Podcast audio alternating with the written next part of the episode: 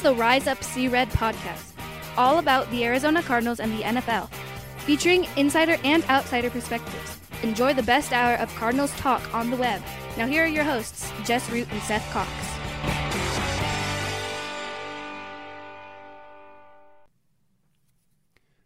Hello, Arizona Cardinals fans, and welcome to the latest edition of the Rise Up Sea Red podcast. I'm your host, Jess Root from CardsWire.com, and the best hour of Cardinals talk on the web. Here for another one of the 14 opponent preview shows that we're doing, um, which have been thus far, and kind of the goal is to do to release 14 shows in 14 days leading up to when when Seth and I can can re, can preview training camp and do an NFC West ranking show. And so I again, like I mentioned the other shows, I'm not numbering this episode during the episode because I don't know in which order I'm going to release them. Um, but on the line with me uh, for this opponent is Matt Urben, the managing editor over at the Falcons Wire, who was a guest on the show last year. Funny story. Neither one of us remembered that the Cardinals played Cardinals and Falcons played last year. It was that unmemorable. And then when we looked at the yeah, I remember that game. But the funny story is like as bad as as as bad as the end of the season went for both teams last year, that game was completely forgettable, isn't it, Matt? How, how are you doing, by the way? Thanks for coming back on the show this year. Oh, great, man. Thanks for having me on, dude. Yeah, uh, that was definitely a forgettable one, though. I uh, took me a minute to recall that one for sure. I don't, uh, yeah, I don't know what happened there. So, but. you know, when when we talked last year, expectations were low, low, low, low for the yeah. Falcons, and I thought that they could perform. I think they could outperform expectations, at least from the betting um, perspective, and they mm-hmm. ended up doing that. But they did it in a weird way uh, they lost really, really, really close games. Uh, they they had a, a really good run game, and then Marcus Mariota quits the team. What what in the world? What in the world happened with Marcus Mariota? You know, it's funny. I was just actually watching that Netflix quarterbacking show, which is uh, it covers his little it covers his last season, um, along with Mahomes and uh, and Cousins. But honestly, yeah, I don't know. He was he, you know, fans were calling for him to be benched for weeks, and um, then like Arthur Smith did bench him, and then he also said he had a knee injury, and then he also had a kid like that same week. Okay. So it was kind of a lot of stuff going on. They didn't really have a one clear story what happened. Uh, it sounds like he just got benched and he got kind of got upset though and left the team because he never returned in for any, any of the rating games last year. So it's just Desmond Ridder from that point on. Yeah, and that made like, sense. But didn't I mean he knew he knew that was they, they drafted yeah, Desmond Ridder. right, exactly. Like he had to know that yeah, was coming. Know. And and and while you know, going back to the draft with Mariota, like one of the reasons why he didn't attend the draft is that he wanted to be around family in Hawaii. So okay, maybe some of that's true, but that's still weird. That's still weird. And and I remember, you know, this off season when as we were looking at potential backup quarterback situation, people were suggesting Marcus Mariota, and we're like, he literally just quit on a team. Why would why why would anyone I, though, and, though we did like to make the joke, I like to make the joke, well, that he's perfect. So he's going to start for the first few weeks of the year, and then when Kyler Murray comes back, he can just quit, and then we don't have to worry about it anymore. right, exactly. yeah. I don't know, man. Mariota, you know, I had kind of high hopes for him. I thought, you know, him reuniting with Arthur Smith, maybe they would, you know, recapture some of that magic. But, um, you know, it's funny because Smith kept talking about, you know, how resilient he is and all this stuff, and then he ends up, you know, benching him and he just checks out. So obviously that was, uh, he wasn't going to come back. Statistically, he wasn't terrible. No, he wasn't bad. Um, it was more like accuracy issues in big moments, you know, like third downs and just like some of the most questionable decisions I've ever seen. I don't know if you saw that gif of him like uh, throwing the ball upside down, basically. Like he, I don't know what was going on in that game. It was Thursday night uh, game against the Panthers, but yeah, he had some rough moments. But overall, his numbers were solid enough to, I mean, at least be like a you know quality backup or something. But um, yeah, just it was definitely time to move on and go with Ridder. I think after what he had shown to the first whatever twelve games it was. So they, they end up going seven and ten, winning the final two games of the year um, yep. to get to six and seven wins. One of them beating the Cardinals in week week seventeen. uh, Desmond Ridder versus David Blough. It was a it was a very forgettable performance. Um, but what were sort of the sort of the high points of the season? What were I mean, I mean can, we can look at one. Oh my gosh, that rushing attack! But what were what were the highlights of a season that was like? Would you say that it was disappointing, or did it? Was it yeah. roughly what people expected, or maybe even a little bit better? I think it was um people were probably a little bit disappointed. Uh, I think I was it was about what I was expecting though. I mean, you know, they last year, like like you said, like the running game got going pretty well. Passing game was you know, probably took a step back from Matt Ryan, but um, you know, there was a couple young players that showed some good development, like uh, safety Richie Grant, um, a couple other guys. They're young, they're rookies. Ebiketie, uh, Troy Andersen. But yeah, from besides that though, I mean, it really wasn't a whole lot to really look forward to with was on the uh, running game and stuff like that. What were the most disappointing parts of the year in terms of player performances, team performance, stuff like that? I'd probably say the secondary. Uh, you know, AJ Terrell definitely took a step back last year. Um, they signed Casey Hayward last year too, and he kind of was a bust and he got hurt. And uh, other than that, um, you know, offensively, I think we thought the passing game would be a little bit more effective than it was. Uh, didn't have a great wideouts, obviously. They had Drake London, a rookie, and then there were two guy last year was like Damiere Byrd or Olam, yeah, yeah, Olam- Damiere Byrd, a guy that we remember from 2019 for the Cardinals. If oh yeah, he's if right. he's if he's a significant contributor, you know you're not a good team. Exactly, exactly. And uh, yeah, Kyle Pitts kind of had uh, you know back a little bit of a bad year. He ended up uh, tearing his MCL like week 11 or 12, but uh, before that, he really wasn't doing anything. A lot of people blame Mariota for that because he just didn't seem to be able to connect with him for whatever reason. You know, um, his accuracy was just not there. Pitts is such a big target. People were like, "How can you not hit this guy?" But you know, uh, it was a bad year for Pitts, and and I would say uh, Mariota too, definitely. Yeah. Um, how would you say, like Drake London's numbers were solid? Uh, 72 catches, 866 yards, four touchdowns in a in a anemic passing game for the. But was that what was expected out of him in year one? Yeah, honestly, I was I was impressed with London. You know, he uh, just because how little they passed the ball, and uh, you know, Ridder and and uh, Mariota at quarterback, he just didn't expect much to him, but uh, from him. But he definitely like he he seemed like a clear number one to me. He looks he showed all the you know traits I think of a number one receiver. He's big body guy, makes tough catches, contested catches, and uh, you know he he stepped in right away from week one. He had a couple. He started off the season pretty hot, and then he you know slowed down. But uh, yeah, I think he looks like a solid player going forward for sure. Did you expect? Were, were you how okay? How surprised were you at Tyler Allgeier's production as a rookie? I, I, admit um, being that, that I follow BYU football some, I knew about Allgeier, and I liked him as a potential guy who could be better than expected, but I didn't expect that out of him as a rookie. No, I did not as a rookie for sure. You know, I, I, thought you know Arthur Smith is the kind of guy that would know how to utilize a guy like that, and you know, I thought that would be long term. It would be a good fit.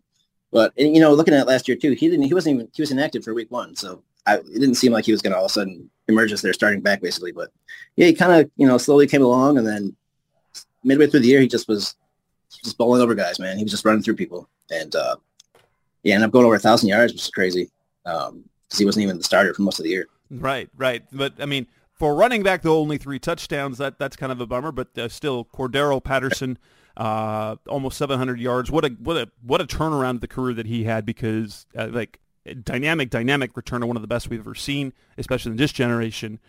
Very pedestrian receiver, get moved to yeah. running back, and suddenly he is super productive. And he had another. Yeah, at age 30 too. Yeah, 695 yards, eight touchdowns, averaging nearly five yards carry. You, you, can do a few things in the passing game with him, um, but yeah, it's it's and basically like you get a thousand yards out of Allgeier, you got almost 700 out of Patterson. Uh, you, you, get over 400 rushing yards from, from Marcus Mariota and then another 360 from Caleb Huntley. It was just like, it, eh, it was just production upon production in the run game, which was, a, I mean, where were we, 1996? Yeah, honestly, it's funny. And they even had another guy, uh, he got hurt this year already in, in camp and uh, OTAs, but uh, Avery Williams, he had like five yards per carry and 100 yards. Like everybody they fed, everybody they gave the ball to last year was just running it all over the place. So I don't know. That Arthur Smith definitely knows how to run the ball, but it was just, um, yeah, you know, last year it was like they definitely had this great ground game, but it just they couldn't seem to maximize on play action, which you would think would be open with guys like Pitts and uh, London on the outside when you're running that ball that effectively, you know. So, but uh, but yeah, definitely a solid point going forward is that running game. And, and you would you say did you see enough from Desmond Ridder as a rookie to think that he can be the guy moving forward because I know going into the draft there was a lot of speculation that they might be in the market for a quarterback. Yeah. Um, do you think that they believe in what they what they've seen from from Ridder?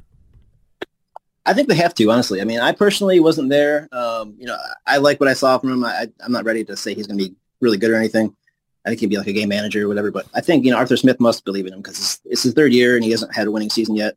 So I mean, you know, he had a chance to go out and get Lamar Jackson or you trade up in the draft and get somebody, but you know, now he's going with Ridder. A lot of pressure on that, but I mean, he must believe he must buy into uh, what he sees in practice. You know, I just, um, but yeah, in terms of in terms of how he played on the field last year, I mean, he was just okay. He wasn't great. He wasn't terrible. Um, to say that he's going to be really good this year would just be hopeful. I feel like, but in the same way, I think you know, I think he can be a game manager, and if they run the ball as well as they're going to, I mean, it shouldn't be that hard for him. I mean, he's got a year in the system now. Uh, comes into the offseason as a starter, and unlike last year, so I think there's a there's a reason to believe he could be uh, a lot better this year, but you know I haven't seen a ton yet. But coming up next on the Rise Up Sea Red podcast, Mr. Cardinals talk on the web. Let's move on to the offseason, what the what the Falcons did in free agency and in the draft. That's coming up next on Rise Up Sea Red. We're back on the Rise Up Sea Red podcast, Our Cardinals talk on the web. As we look ahead to the offseason, who were the the the key losses that they suffered in free agency? And then what were the moves that they, what are the the important moves that they made to improve? Like we can kind of look so, at some of these, but in your opinion, who were the, the, the most important losses they suffered, if, if any? Yeah, honestly, they they didn't lose a ton of people, but I would say most important probably Isaiah Oliver, um, Damiere Byrd, as we talked about, um, Rashaan Evans, the linebacker, who's still a free agent, by the way, which is kind of odd. He was their leading tackler last year, I believe. Um, but yeah, just um, Isaiah Oliver went to the 49ers. He was their slot corner. Um, he was the only one that really played a major role. It's not going to be around.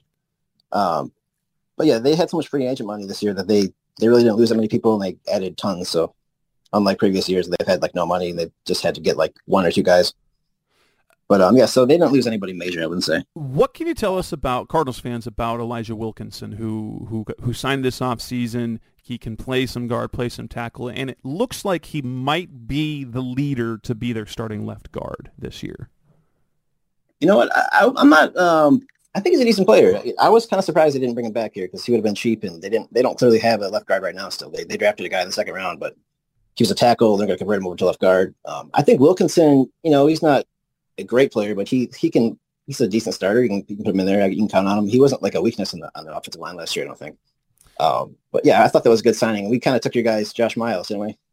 Yes, um, yeah, but like Miles, that that's been interesting to see see where it goes because he, raw raw player um, got hurt. In fact, um, had a had a scary life changing moment when they they found like I think there was a tumor of some sort that he had oh, removed.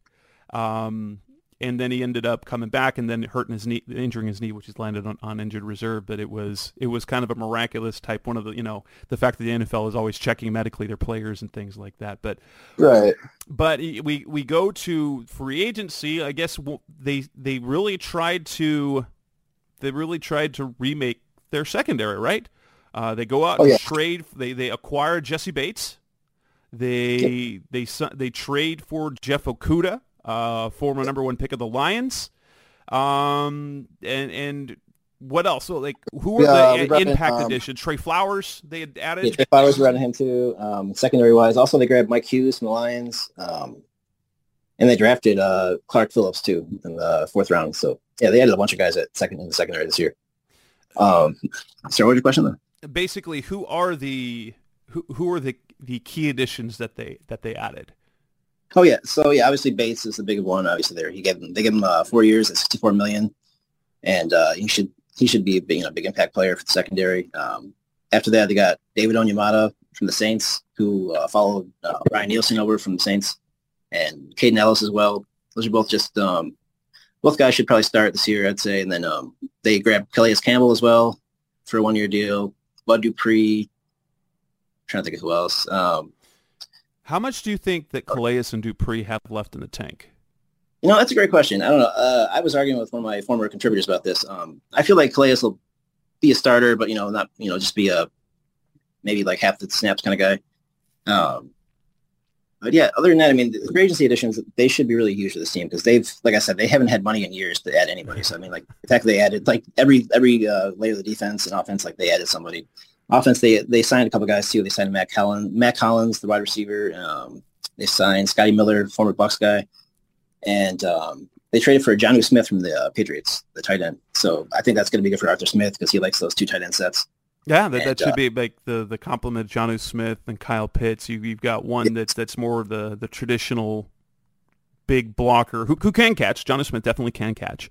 Um, Yeah, sure. But but he's your more traditional tight end to be um, opposite Pitts, who who does obviously more in the passing game. Um, uh, what was I looking at? The- Taylor Heinicke. Where's he gonna like? Is there going to be like Heinicke's one of those weird guys? Is Ridder going to be clear number one with Heinicke competing perhaps to be there? I think they're trying to make it, you know, as clear as possible that Ridder is the guy. But I mean, I don't feel like they gave him, they would give Heinicke that money if they weren't, you know, you know kind of hedging their bet a little bit. I think, uh, like, I, I think Heinicke is interesting too. I, I've watched him. I've kind of been fascinated by him. He's, he's every time I see him, he seems to play pretty well. Um, he beat us. I think he beat the Falcons twice in the past three years or something like that. So Heinicke Uh, is is he's a he's one of those scrappy guys that's hard to get rid of. for sure. I mean, but like, you don't want was- him as your you don't really don't want him as your starter starter. Absolutely. right, right, right, for sure. As a backup, though, yeah, I feel like he's a good backup for sure. And he seems to come in here with the mentality that you know, he knows this is Ridder's team. But I mean, if you know Ridder struggles, which he could, I mean, we haven't seen him do anything. So if he does struggle early on, it's it's a pretty quality backup to throw in there. And we move on to the draft. Um, were you surprised when they go, or or is this or is this Arthur Smith seeing Derrick Henry and the Titans? And so he goes out. That they already have a strong running game. They got Tyler Allgeier. They, you know, Patterson. What they did last year. You got Huntley, and basically your stable of runners. And then they go and Right. add the big guy, Bijan Robinson. Correct. Um, varying levels of, as to how special a player he is, but obviously the very best running back in this draft. Um, by the way, uh, an Arizona high school kid uh, that that we know about who played both ways, a pretty good in both ways. Oh, is he? I Um, didn't know that. How how surprising was it to see them go with a running back in top ten? I personally was shocked, man. Like you said, I mean, for a team that didn't have that need at all and had other needs that you know, I really thought they would go, you know, defensive end, cornerback, anything. But uh, I can understand what they're doing. If they're if they're you know they're buying into Ridder, so they're going to try to take as much pressure off him as possible.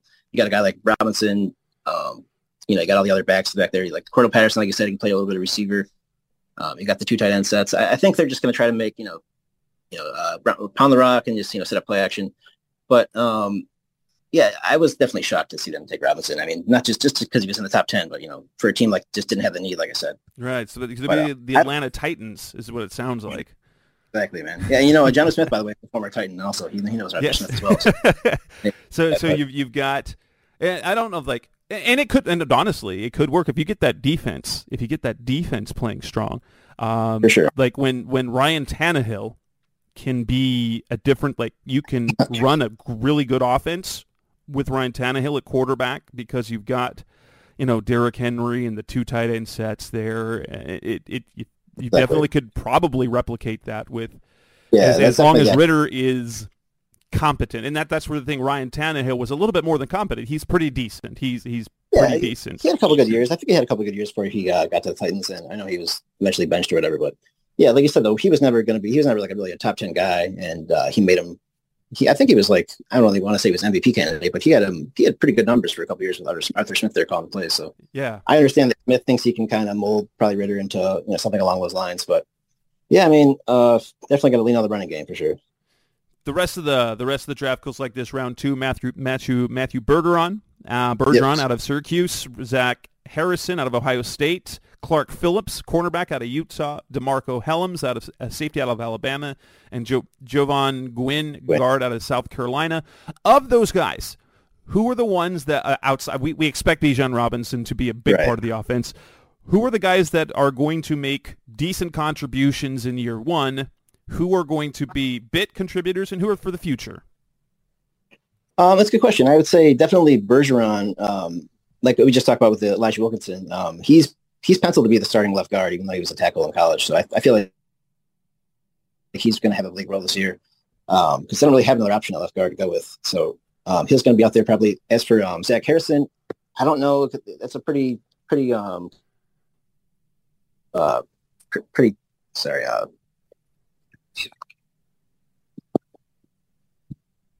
sorry, there? Sorry, Harrison. Yeah. Yeah. Sorry, my dog's going crazy over here.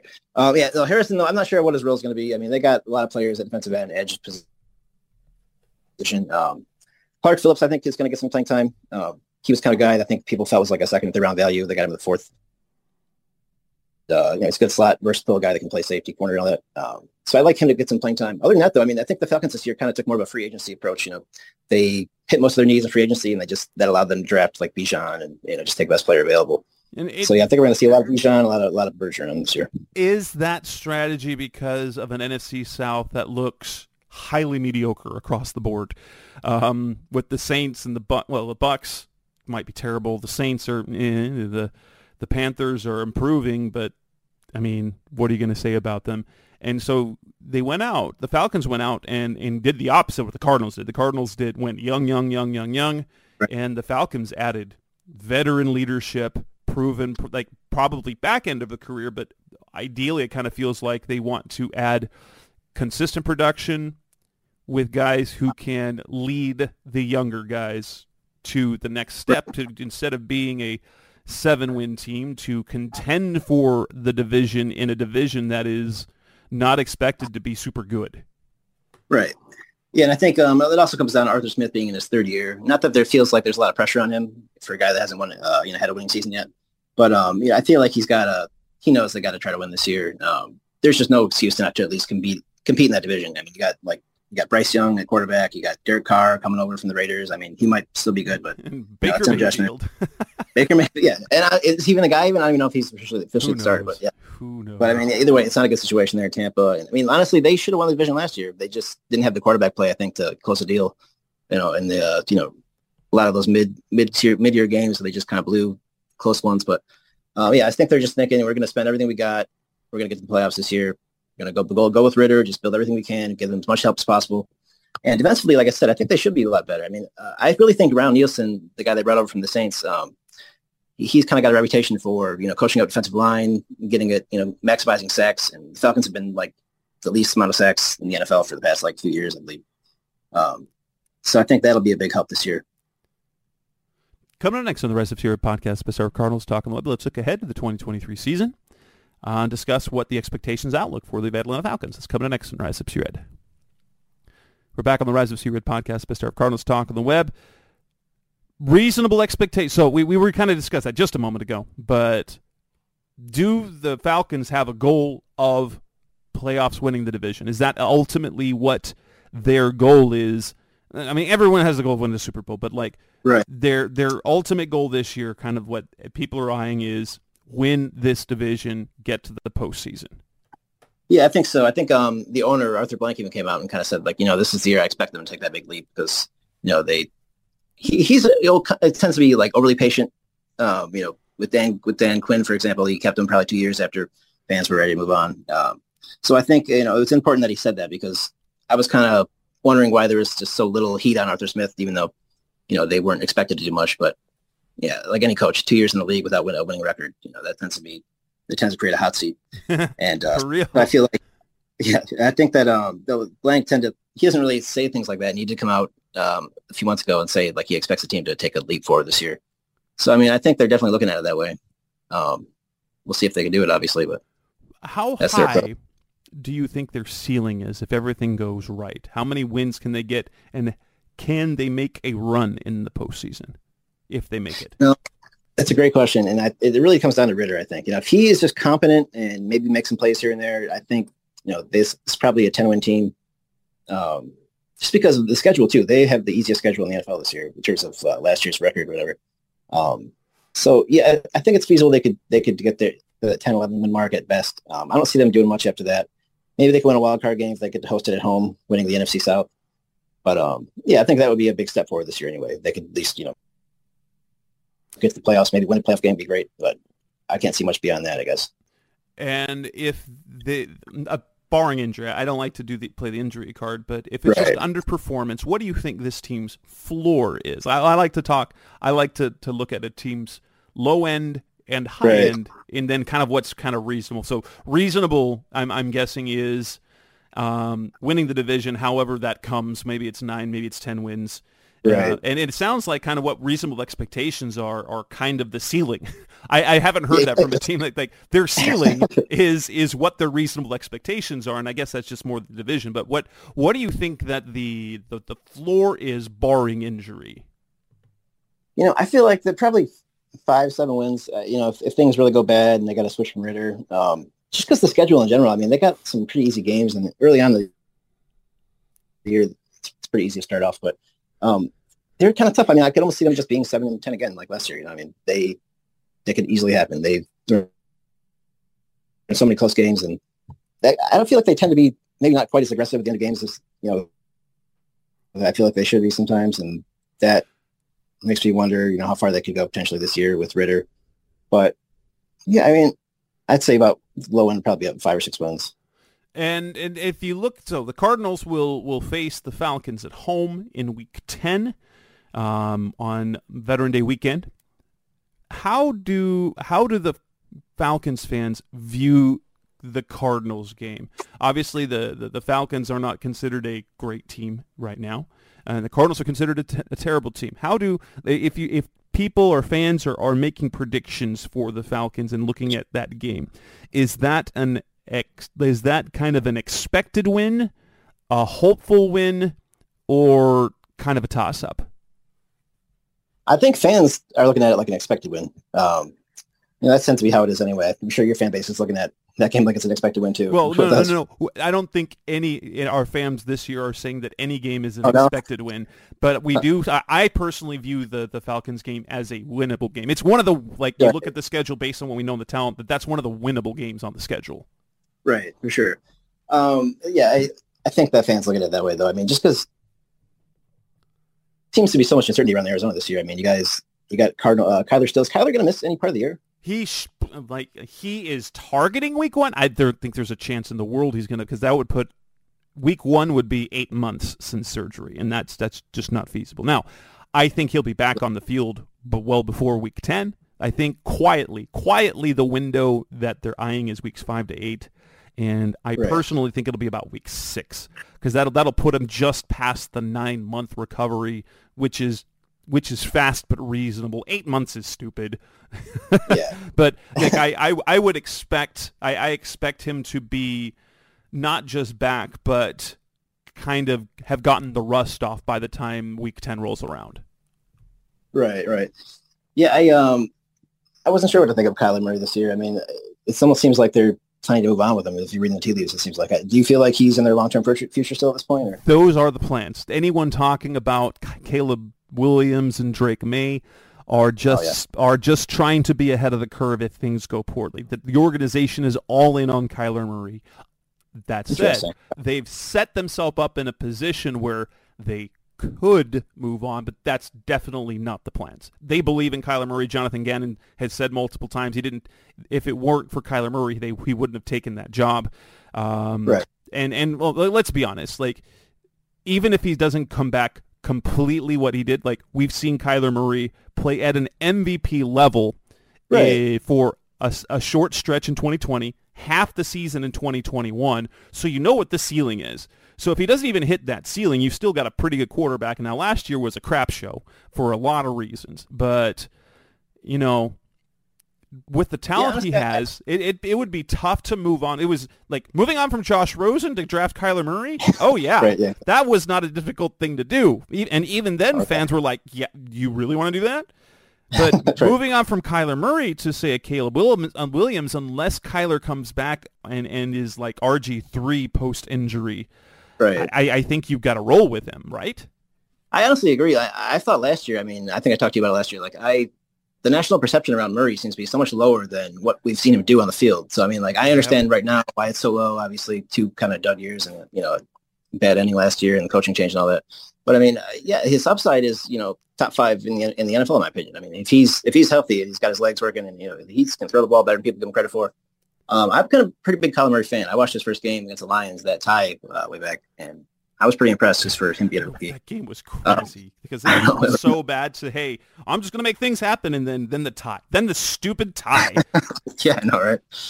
But yeah, I think uh, yeah, if he, I think they they shouldn't rush him back. Obviously, like you said, there's no reason for the really them to rush him back. And uh, if he, as long as he does and comes back healthy, I think he could, you know, get back to that top ten level at least maybe uh, by the end of the year. But I just, I mean, I saw some quarterback rankings recently, and I just, I think he was like last or one of the. Uh, they don't. They don't even include him. Oh, okay. So CBS Sports include him in tier six.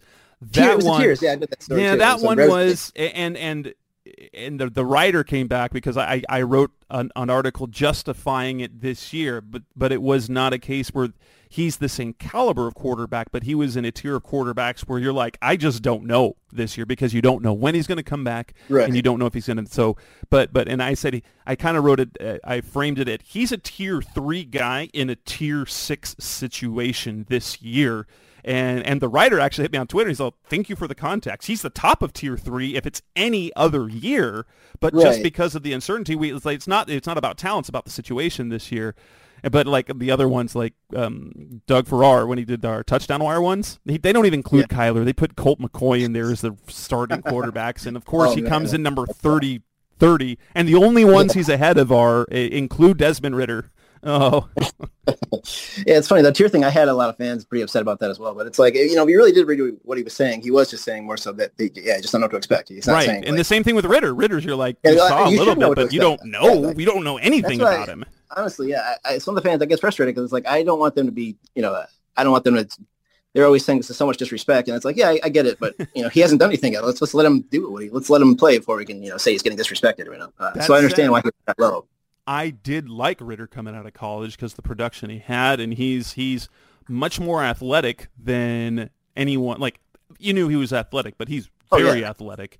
Yeah, I didn't know Um, he ran like a four, three, nine or something. Or it was pretty, pretty good 40 time too. I It was, really. It was. He moved really well. He produced in college. He has a really good arm. It's just a matter of like, is he is he just going to be mistake avoidant where he plays and, and just is just is um, like on schedule good, or can he be off schedule good as well? That's kind of the diff. Like Col- even Colton McCoy is on schedule good, and that's Right. what's kept him in the league for 13 years. But Yes. anything off schedule, he turns into a mess, like most average to below average quarterbacks. Yeah, I think that's great. Honestly, like I, I wouldn't want to, you know, disrespect Ridder, but I kind of feel like I'm almost seeing uh, like Colt McCoy would be like a good comparison to what I think he could be this year. Like, you know, if he's just, you know, just competent. Colt McCoy playing well for him, I guess. That's kind of like what I see Ridder as this year. Like maybe just manage the game, do what's asked of him. You know, don't make any extra plays, but just don't turn the ball over. I think that's kind of how they're going to play. But um, yeah, beyond that, can it be more than that? I'm not sure at this point. And I think anyone that thinks so is kind of, you know, just projecting or hoping at this point. You can obviously find Matt Urben's work over at the Falcons Wire, one of the sister sites on the USA Today NFL Wire. Matt, are, is there any other way, any other work that you do that we can find you at? Are you on social media? Are you on Threads yet? I'm on Threads. I haven't literally posted nothing because I'm not going to actually migrate there until Twitter's dead. Right, right, right. Yeah, I'm thinking doing the same thing. I haven't gotten to threads yet, but uh, yeah, I'm still on Twitter at Matt Urben. Um, don't tweet a whole lot on there, but um, other than that, no. I just uh, you can see me at Sports Week Sports Weekly sometimes, like you as well. Um, but yeah, other than that, not really much else going on. Just doing the Falcons Wire thing. Awesome. Well, thank you so much for joining us on the show again this year, Matt. Um, that's Matt Urben. This is the Rise Up Sea Red podcast. That'll wrap up this episode. We will back be back again soon with uh, with one of our opponent preview shows. Or if this is the last one that we release, then soon thereafter, Seth will be back with me for the next show. Thanks for listening as always. Go Cardinals. Thanks for listening to the latest edition of the Rise Up Sea Red podcast. Listen to previous episodes and subscribe to the show on Apple Podcasts, Stitcher Radio, Audioboom, or many other podcast platforms so shows are delivered directly to your mobile device. Please give the show a five star rating and always support the sponsors who support the show. We'll be back soon for the best hour of Cardinals talk on the web. Rise up, Red Sea, be Red Sea Red, and of course, Rise up, Sea Red.